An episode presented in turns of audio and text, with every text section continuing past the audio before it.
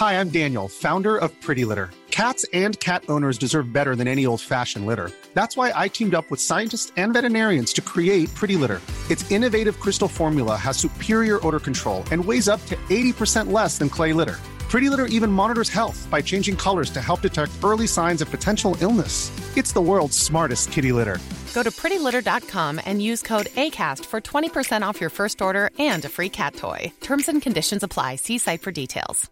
Planning for your next trip? Elevate your travel style with Quince. Quince has all the jet setting essentials you'll want for your next getaway, like European linen, premium luggage options, buttery soft Italian leather bags, and so much more. And is all priced at 50 to 80% less than similar brands. Plus, Quince only works with factories that use safe and ethical manufacturing practices. Pack your bags with high-quality essentials you'll be wearing for vacations to come with Quince. Go to quince.com slash pack for free shipping and 365-day returns. Hiring for your small business? If you're not looking for professionals on LinkedIn, you're looking in the wrong place. That's like looking for your car keys in a fish tank. LinkedIn helps you hire professionals you can't find anywhere else, even those who aren't actively searching for a new job but might be open to the perfect role. In a given month, over 70% of LinkedIn users don't even visit other leading job sites. So start looking in the right place. With LinkedIn, you can hire professionals like a professional. Post your free job on linkedin.com slash people today.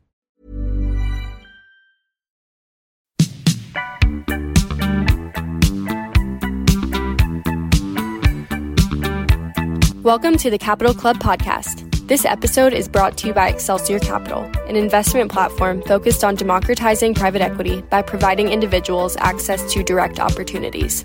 To learn more about the firm and the Capital Club community, visit our website at www.excelsiorgp.com and connect with Brian on LinkedIn. Hello and welcome back to the Capital Club podcast. Today I'm here with Celine Fitzgerald. Celine, thank you so much for joining us. Thank you so much for having me today. I'm happy to be here. Yeah, I, we I came across your name in a family business magazine article about kind of the rising stars of the next gen, and your story sounded interesting. So I sent you a cold note on LinkedIn, and here we are talking. That was embarrassing. Not the, the LinkedIn email, the fact that I was in the magazine. why was why did you find it embarrassing? Somehow my dad, you know, God bless parents who think their kids are stars. You know, it's like getting participation awards when you don't win first place, nominated me for that. And I don't know if they just didn't have enough submissions this year or somehow thought it was someone who should be on the watch. But then it turned out Family Business Magazine had me just speak at their Legacy and Wealth conference two weeks ago here in Chicago because of it. So I guess I have some sort of interesting story to tell, or I just bring humor to it. I'm not sure. Well, that's that's part of this whole conversation I wanted to have with you is, you know, a lot of next gens are thrust into this situation where they don't necessarily feel comfortable, but it's that transition starting to happen, right? And so I think a lot of family members and a lot of people who are kind of rising next gens are now actually stepping into this role of leadership and, and authority. Yes, 100%, whether they want to or not, or still trying to figure out what that means for them. I, I know myself included. So let's do brief bio and then get into the story of your family. So Celine is the next gen leader or attempting to be, which yes. again goes to this mm-hmm. maybe confidence issue. She is G3 and from a long line of successful bankers. While finance is not her forte, she is forging her own path in the philanthropic space, which we're going to get into. So what is your family story? Yeah. So my dad is his G2 and his grand, his father, I'm sorry, was a banker and had started a bank here in Chicago, Northwest suburbs, Suburban National Bank. And my dad was CEO and president at the time of a call that BMO Harris wanted to acquire them, which my dad called an irrational deal. And it turned out really well. And that was back in 1994. And what's interesting at that time is my dad and his four siblings and my grandfather, everyone went their own way. You know, no multifamily office was set up, which back then they were probably a thing, but you really, I mean, no one really talked about then like they would today. So blessing and a curse, everyone went in their own ways. And, you know, we never really talked about money. I was eight at the time. So had no idea that it was a huge significant amount of wealth that would one day continue or continue to grow. And then my dad had a non-compete with BMO because he made sure that no one lost their jobs. except himself and his brothers and anyone I guess who maybe wanted to leave. And then he bought a bank a hundred miles from Chicago, LaSalle, Illinois, which now is kind of our, our family bank in a sense. And I just joined the board and I drive my dad down there once a month for board meetings. I'm his, his Uber driver. And then he started a bank when his McAfee was up in Palatine, Illinois with former, former colleagues. So banking like runs in his blood. And unfortunately for me, I did an internship senior year of college with Smith Barney. And the second day of my internship, I called my dad and I said, Oh my God, what is happening? Like people are standing on top of their desk. I don't know what to do. Well, the market had just crashed. And I said, Well, I don't think I can ever go into finance. This isn't for me. this is too volatile. I can't handle this.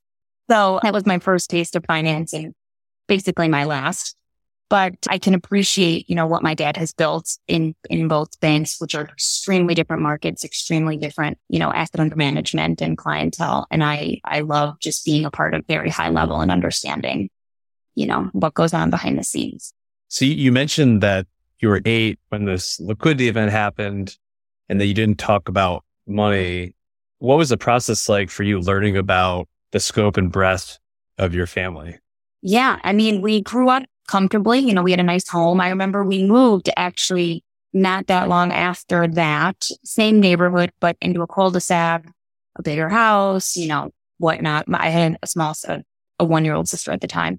So more space, I suppose, quieter. But yeah, we didn't, we didn't talk about much. You know, we took a few nice trips and nobody had anything extravagant. I had a bike, I assume, you know, like things like that. But my parents didn't drive like fancy cars or anything like that.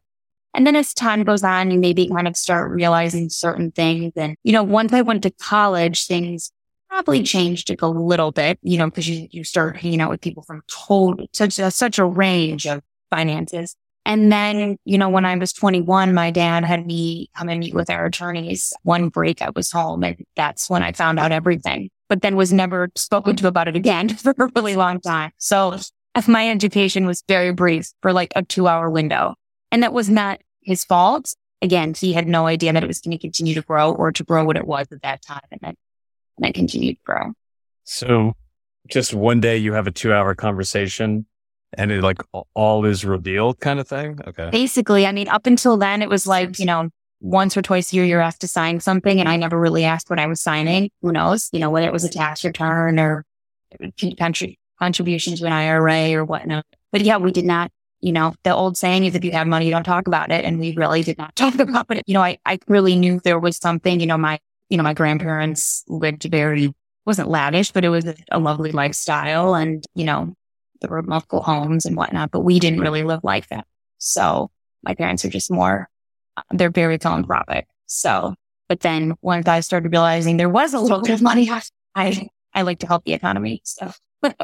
do your do your part for the I do my part. yeah, I mean, you know, every family does that conversation differently. And I'm curious, you, you know, you mentioned you just got married. If you were to start a family and have children of your own, would you do it?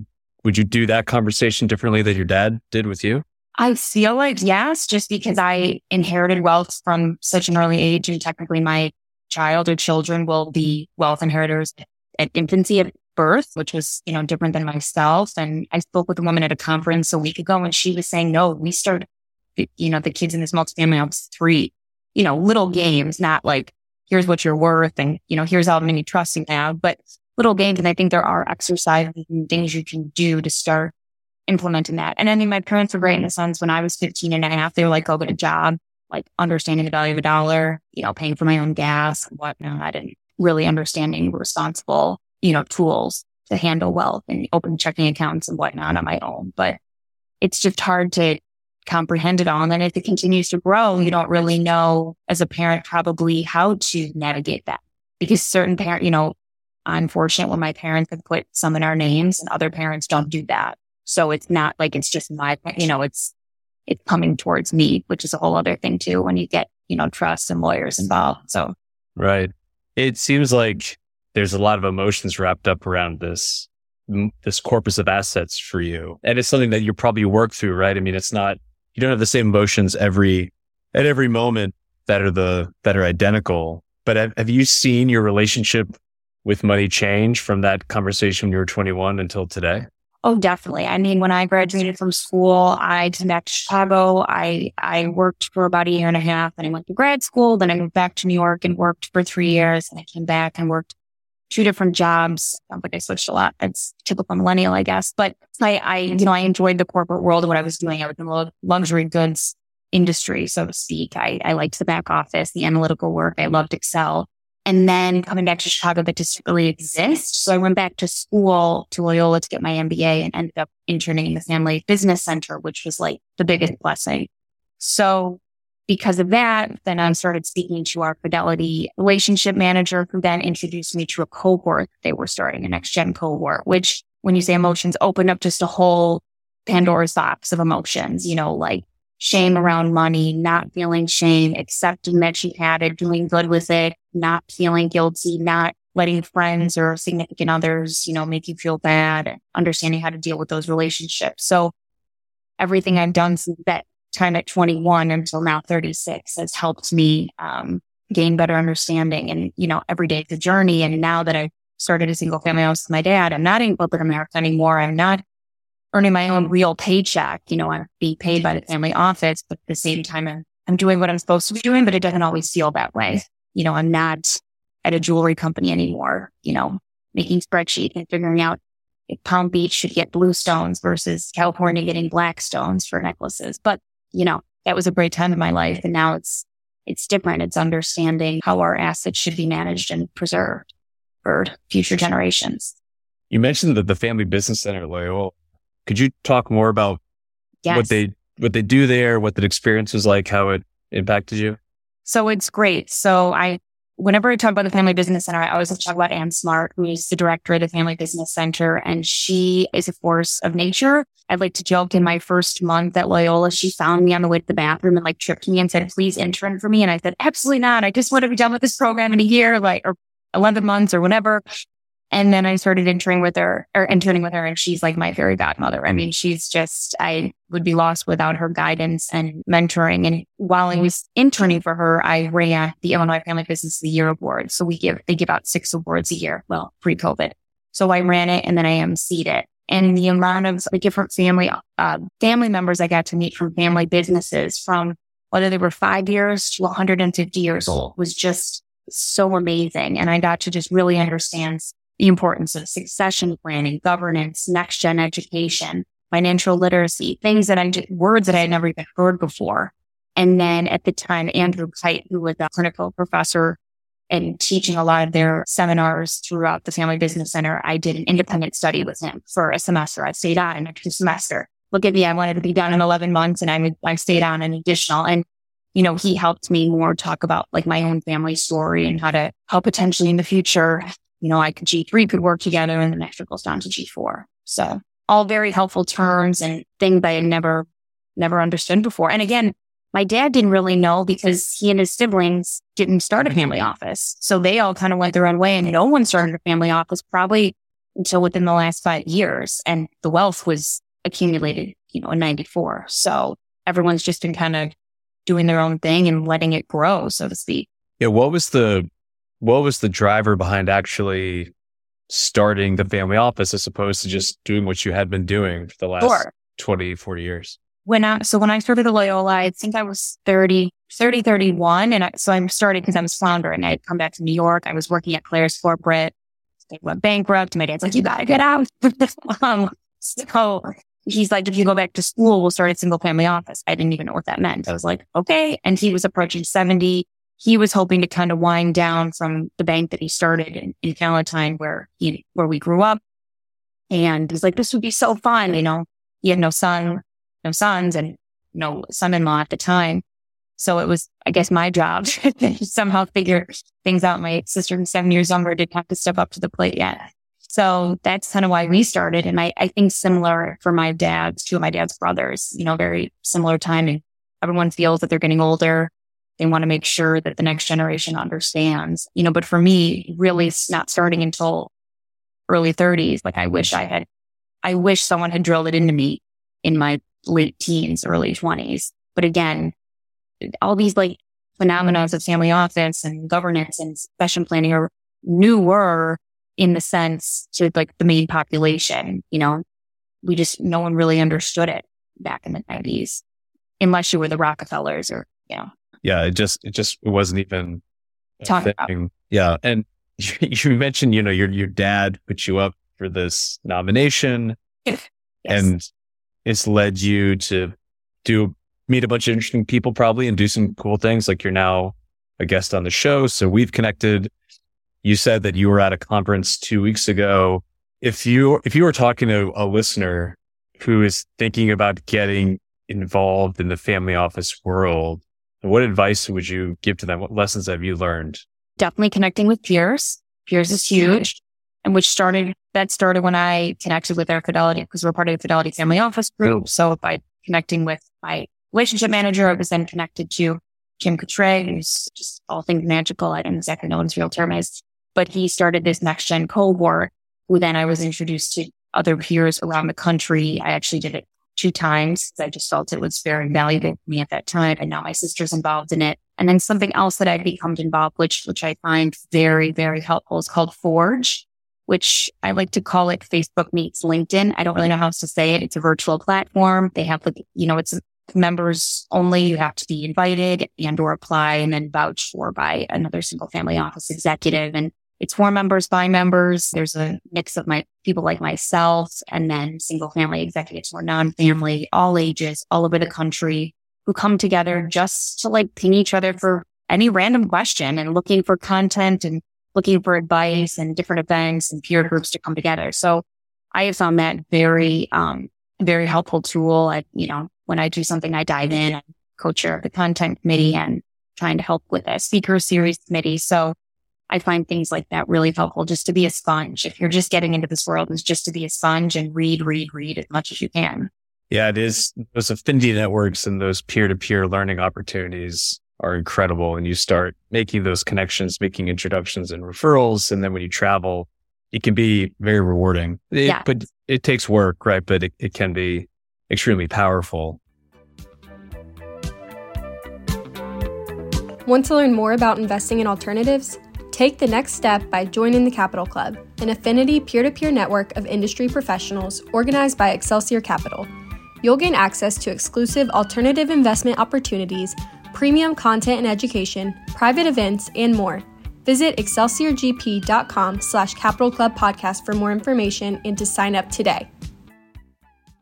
What about any of the mistakes? like once, you know, once you put yourself out there as a family office, you get a lot of inbounds from people or, you know, all of a sudden folks come out of the woodwork. It hasn't all been positive, I'm sure. Have there been any instances of discomfort or where you've stubbed your toe or, or where maybe you wish you hadn't done those type of things? I think the biggest mistake, just thinking personally and uh, just happened recently, is dealing with a prenuptial agreement. You know, it's something it's uncomfortable. I know you, you recently spoke with Olivia Summerhill on it, and no one wants to do it. It's not. It shouldn't be looked at as such a negative thing. It should just be let's protect our assets. It's 2022. Again, a lot of the assets aren't mine; they're family assets. So it's it's it, it is what it is. But however, I just personally feel like we went about it a terrible way and I just wasn't listening. And I was lucky that at the time we were working with a woman, kind of a, a coach, I guess. And she really helped us through it and like helped me realize that I was not listening to him. And it had nothing to do with like him getting something or like seeking something. It was just being heard and like just feeling valued. And so I just, if anyone is ever going through one, do not work with your attorney. Like, do not. I mean, I almost was ready to fire the attorneys because they said, you are just, you're trying to pin me against someone that I'm supposed to spend the rest of my life with. Like, it's better to draft your own, send it, get approval, and then just have it signed. And you, you know, it shouldn't be such rocket science. And like I said to my dad, I can't get to anything anyway. So if someone else can, God bless them. so there's, you know, no one else is getting it because I can't. But that was our biggest, you know, failure. Other than that, I think just not starting our education earlier. Luckily, my sister is seven years younger than me. So, you know, she's 29. She just finished the next gen cohort through Fidelity. So she has a lot of shame around being uh, wealthy. So she's like finally coming to terms a little bit better. I haven't had that had as much as she has, maybe just because I'm older. So yeah, I think those two things. I'd say Yeah, the conversation with Olivia was great. And, yes, you know, there's no right way to do that, but there's a lot of wrong ways to do it is how I typically put it with people. And yeah, I mean, starting the conversation as early as possible. The, I think the words you use in that conversation are really powerful. Like the way that you put it, these are not my assets. They're family assets that are meant to be uh, um, a, I'm stored over them for multiple generations. It's not like you're not getting them or I'm not getting them. It's not for any of us. It's for future generations. And just having people understand, but it can be horrifically painful process. So congratulations for getting through it at least. Mary, that's a win. that's a win. That's a win.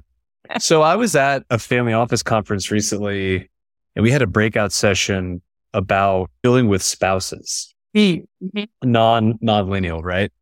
And it was interesting because I was one of only, I think, two men the rest of the table were, were women. And I think with just the way the demographics are playing out, more and more women, especially millennial women like yourself, are going to be inheritors of this wealth. I would love to hear your thoughts and experience share on what that conversation was like with your husband, how you thought through it. And again, any advice or talking points that might be helpful to other people who are listening that are going through that same type of relationship themselves. Yeah. I mean, you know, I had gotten to the point where I was, I was 33. I, before, right before I met Sean and I had almost like given up. I was like, this, it's just too hard to meet someone in my situation. Like dating was just not even fun at that point. You know, getting, you, you just get afraid at a certain point as a female inheritor that people are after you for a certain reason. I've gone on a date once in the past and the second date, this guy, like I Googled you and like what, ran, read a lot more information than I knew about my family. And I go, well, that's just really creepy. I gotta go. So, you know, at a certain point, you're just like, I can have a great life and just, I don't need anyone.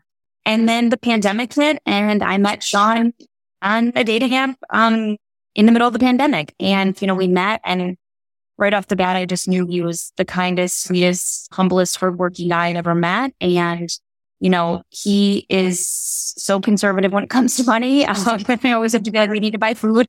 it's okay. We can afford it. So, you know, he, I think he stole his first communion money. So that's like really great. As time went on, he, you know, we, we were very open from the start. Like even kind of before we got engaged, I started laying the groundwork, knowing that we probably would get engaged. And then right when we got engaged, you know, my dad met with him a few times and just like each time laid out more and more information. So we didn't want to blindside him. We didn't want him to think that we were hiding anything. You know, Sean is extremely smart and is in a financial background. That was not a prerequisite, even though I joke that it was. And I honestly think, you know, I've never thought this about any anyone before, but if God forbid if something were to happen to my dad, Sean could step in and like nothing would have changed, even though he has a job. But he just, he thinks like my dad in that regard. You know, he manages a bond fund. So he, he's very, very conservative and wouldn't do anything drastic. He's not looking for anything. He's just happy being a part of the family. And we have brought him into the family like he's one and he's probably more connected than I am, to be honest. So, but starting those conversations early are really important. Like, you know, wedding day is definitely not one, two months before the wedding, definitely not, you know, as soon as possible. And we just, we laid it all out there. And I, I think the lawyers even discouraged my dad from doing that. He goes, but we trust him. If we didn't trust him, we wouldn't give him the blessing for marriage. And that was exactly my next question. The the conversation at the roundtable I was at, it was very divided between mm. between full disclosure and not. Okay. Probably half the table of females had done something similar to you all, right? Like disclosure over time or inviting them to board meetings and whatever. And then the other half said, they had not made any disclosure at all to the husband and they still had it. And the people had been married for 10, 20 years, multiple children. And I just thought that was surprising, yeah. I guess. But I mean, what are your, what's your response to that? I mean, I just can't really, I can't imagine that. I mean, while we still have our separate bank accounts and then have a joint bank account, I mean, I just feel like I would be hiding something. You're not living, you know, my true self, which yes, of course, I like to hide my shoe bills. Of course, he doesn't need to know what, you know, when I'm buying a new pair of shoes, but you know, I wouldn't go out and make a drastic purchase without him knowing, or if I was like doing something for our hypothetical children, of course, I would want him to know. That just seems like, you know, and I definitely had dated people in the past that my dad probably would not have felt comfortable telling anything to. And that just clearly shows that they weren't the right person. So, you know, Sean just displayed a totally different way to him that we were like, well, yeah, of course, he's definitely the one and he's someone we can trust. Let's talk about starting the single family office. I'm sure there's been fits and, and starts. What's gone right and what's been, what's taken longer than you would have thought? Or what are the choke points you've experienced? I think what's taken the longest is just the understanding what my role is. You know, I think it's really hard. You know, my dad is still really super busy, involved with two banks. And then we're just trying to understand. I'm always trying to get him to understand if something were to happen to him, like what, what happens. Oh, you call this person. Well, no, that's not really how we have to do it. We have to have it a little bit more written out, you know, so to speak because he's 72. And of course he acts like a 25 year old and looks better than he ever did. But you know, you go to funerals for 45 year olds at the drop of a hat. So you just have to be practical. And I think the scariest thing right now is that my dad for the past, you know, how many years uh, since the 90s has been managing really everything himself. We're part of two banks that have trust departments. So they handle a lot of our, our trusts and, you know, accounts. And then we're with Fidelity Family Office. So we don't really have any real financial advisors. It's really my dad, which is great, except God forbid something were to happen. And, you know, we've interviewed a couple of people that's going to talk to them, but my dad doesn't want it. He doesn't want to pay for reporting. He doesn't need any of that because it's all up in his brain. Well, not in my brain. So if something were to happen. So, you know, we have those conversations and we're trying to understand how within internally we can build reporting. I mean, that is a test for Sean, I guess, which he doesn't know, but that is probably the hardest thing, just understanding where to go next if something happens. I would say the thing that we, we do the best is the, the philanthropy side, which my parents have been doing for, for years. They, and that's one of our, the pillars of our, our single family office, which I feel like I finally have realized like that's where I sit and I have to stop trying to prove myself in other areas that I'm never going to be as, as competent in because stick to my lane. I can't do it all. I'm never mm-hmm. going to be an, an investment specialist. I'm never going to, you know, outdo the stock market. So why, why think that? So, you know, my parents started a donor advised fund in 94 when the liquidity event happened and they've been very philanthropic ever since. And then I started, we still have that. And then I started the foundation when we started the single family office in 2019, 2020 and have been building that. And, you know, finally my dad and I are like in a groove and he's like letting me handle that more and really letting me run with it. Of course, we like all talk about it as family. Like if we're going to be doing big things and there's thresholds, if you're going to give more to this, let's talk about it. But he's finally letting me run with that. So I finally feel like I have a purpose here. Yeah. The institutional knowledge that the older generations have, we've been working through that on our own family. And in YPO world, we call that the hit by the bus test. Like can, can your enterprise move forward if you get hit by the bus? And we, we worked a lot the last five years to migrate to a multifamily office to, to pass the test. And we're probably like 90% of the way there, but you know, there's still. It's scary. Yeah. You know, there's just to your point, if something happened to my father-in-law, we would have, I would have to call our in-house CPA controller and ask like, what happens next? Right. So I'm not really sure, to be honest with you. Well, a hundred percent. And, you know, things change all the time with different tax laws. And, you know, and yes, we have great estate planning in place, but things always are changing and I'm not up on all that. It's not like I'm constantly reviewing it. So, you know, in a state of panic as you're trying to plan a funeral, like you just don't even know what happened next. But I have to say, like, since we started the family office, my dad's been really great. Like if we meeting with whether lawyers or accountants, he always brings me to those meetings. Or if someone's trying to entice him for an investment deal, like he brings me in on those. So at least I like am familiar with people and different people that are trying to bring him into something. So at least I recognize names and have relationships now with people. How's the experience been going through that as a woman? Yeah. I mean, it's different. And, you know, sometimes, you know, they, a lot of, you'll hear other women say this, like, depending on what kind of meeting you're in, but they'll assume that the women are not as smart. And it's not that I'm not as smart, but I did not study finance. I will never pretend that I was a finance major, you know, so for me, it, it does take me a little bit of time to absorb some of that information, but I feel like I've gotten to the point. I'm 36. I know that's not my forte that I can't be afraid to ask someone to stop and explain it to me. So just to own what I'm good at, I feel like as a woman, it's not financial things, but it's, you know, social capital. And I just have to run with that and just own my, my strengths. Yeah. And I think that conversation is changing mm-hmm. for, the, for the better. I hope it continues to, obviously. Let's talk about the philanthropy. I'd be curious to see the difference between how your parents think about giving and how you and your husband think about giving. So I'm pretty aligned with my parents, to be honest, especially my dad. It's been, you know, mostly him driving the bus, you know, for the past decades. And I've done a lot of deep dives into the DAFs to really understand what's been going on, you know, over the years. And, you know, certain years it's up, certain years it's down, just kind of depends. And, you know, we're, we've really been consistent with youth and education for decades. And that is like my biggest passion as well. So that's a win. You know, my parents sold the child, our childhood house two years ago now. So they were very involved with our, our local church, which so they, you know, we were always involved, like people were leading retreats or different things. My dad was involved with ministry. So that was probably one of their biggest donors that they, or donations that they gave to, but that has stopped. So we've like shifted money towards other places. And I'm trying to think what else we really, youth and education, different religious activities. Homelessness is huge. You know, I, I like to say, at least my dad and I have similar ideas where we like to really be involved and engaged. I've really gotten him a little bit more into that as of late. So I sit on a few boards and then obviously you have to give to those, but I get my hands dirty. I don't like just writing a check to somewhere and never following up. You know, I'll be that crazy stalker, like emailing the marketing person or the executive director, like, what's going on? Give us an update, which I'm sure is really annoying, but I want to be a responsible donor and make sure that the money is going to a good spot. So yeah, we are actually pretty aligned. And, and Sean's, you know, getting more involved, you know, we'll be doing something. We both went to Loyola at different times and Sean was an amazing golfer.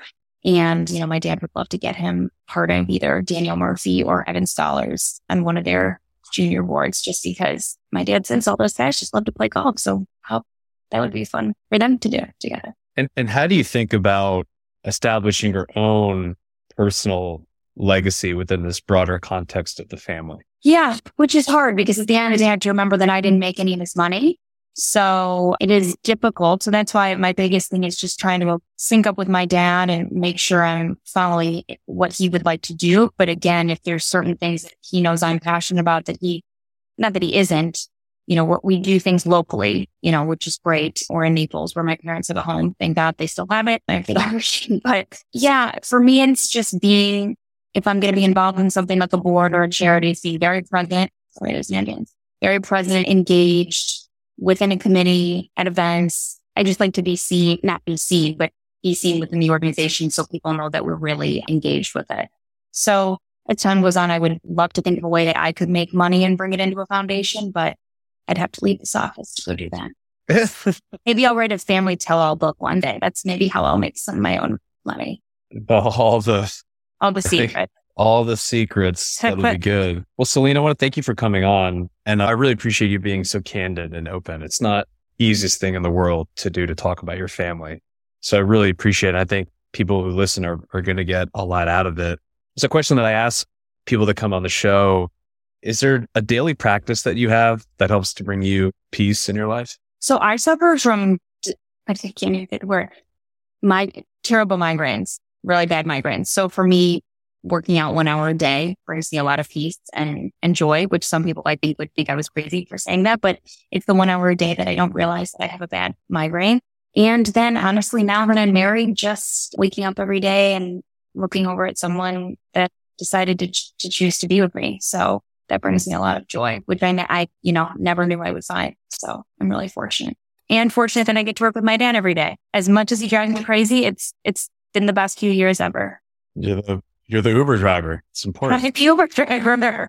Someone's got to get him to the meeting. So Celine, if, if people are interested in just connecting with you and learning about your journey, starting a family office, or they're a next gen and they want to expand their network, what's the best way for them to get in touch? Sure. My hmm. email address or or LinkedIn. Just so yeah, there's a social media account or a channel that you prefer over others. I know we connected over LinkedIn. So yeah. Do you want me to write it in the chat or say it out loud or what's best? No, you can just I think just say, you know, like link you can look me up on LinkedIn and you can look me up on LinkedIn or email address or Instagram, CF Fitz 81. The, you can hit the gram or LinkedIn. Yep. Celine, I want to thank you so much. It's been great. And uh, for our listeners, I hope you enjoyed the conversation and please do leave us a review and let us know your favorite part. Celine, I look forward to staying in touch and uh, best luck with everything moving forward. Thank you. You too. Thank you so much. This is a pleasure. Thank you for joining us for today's episode of the Capital Club. If you enjoyed what you heard in this episode, please like, rate, or leave us a review. And stay tuned for our next episode coming soon.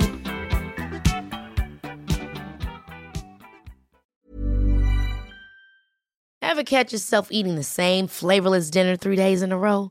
Dreaming of something better? Well, HelloFresh is your guilt free dream come true, baby. It's me, Keke Palmer.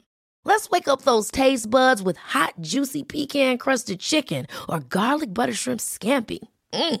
Hello Fresh. Stop dreaming of all the delicious possibilities and dig in at HelloFresh.com. Let's get this dinner party started.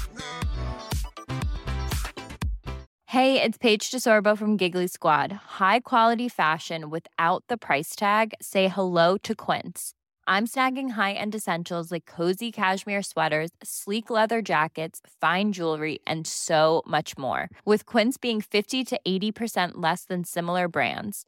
And they partner with factories that prioritize safe, ethical, and responsible manufacturing. I love that. Luxury quality within reach. Go to quince.com slash style to get free shipping and 365 day returns on your next order.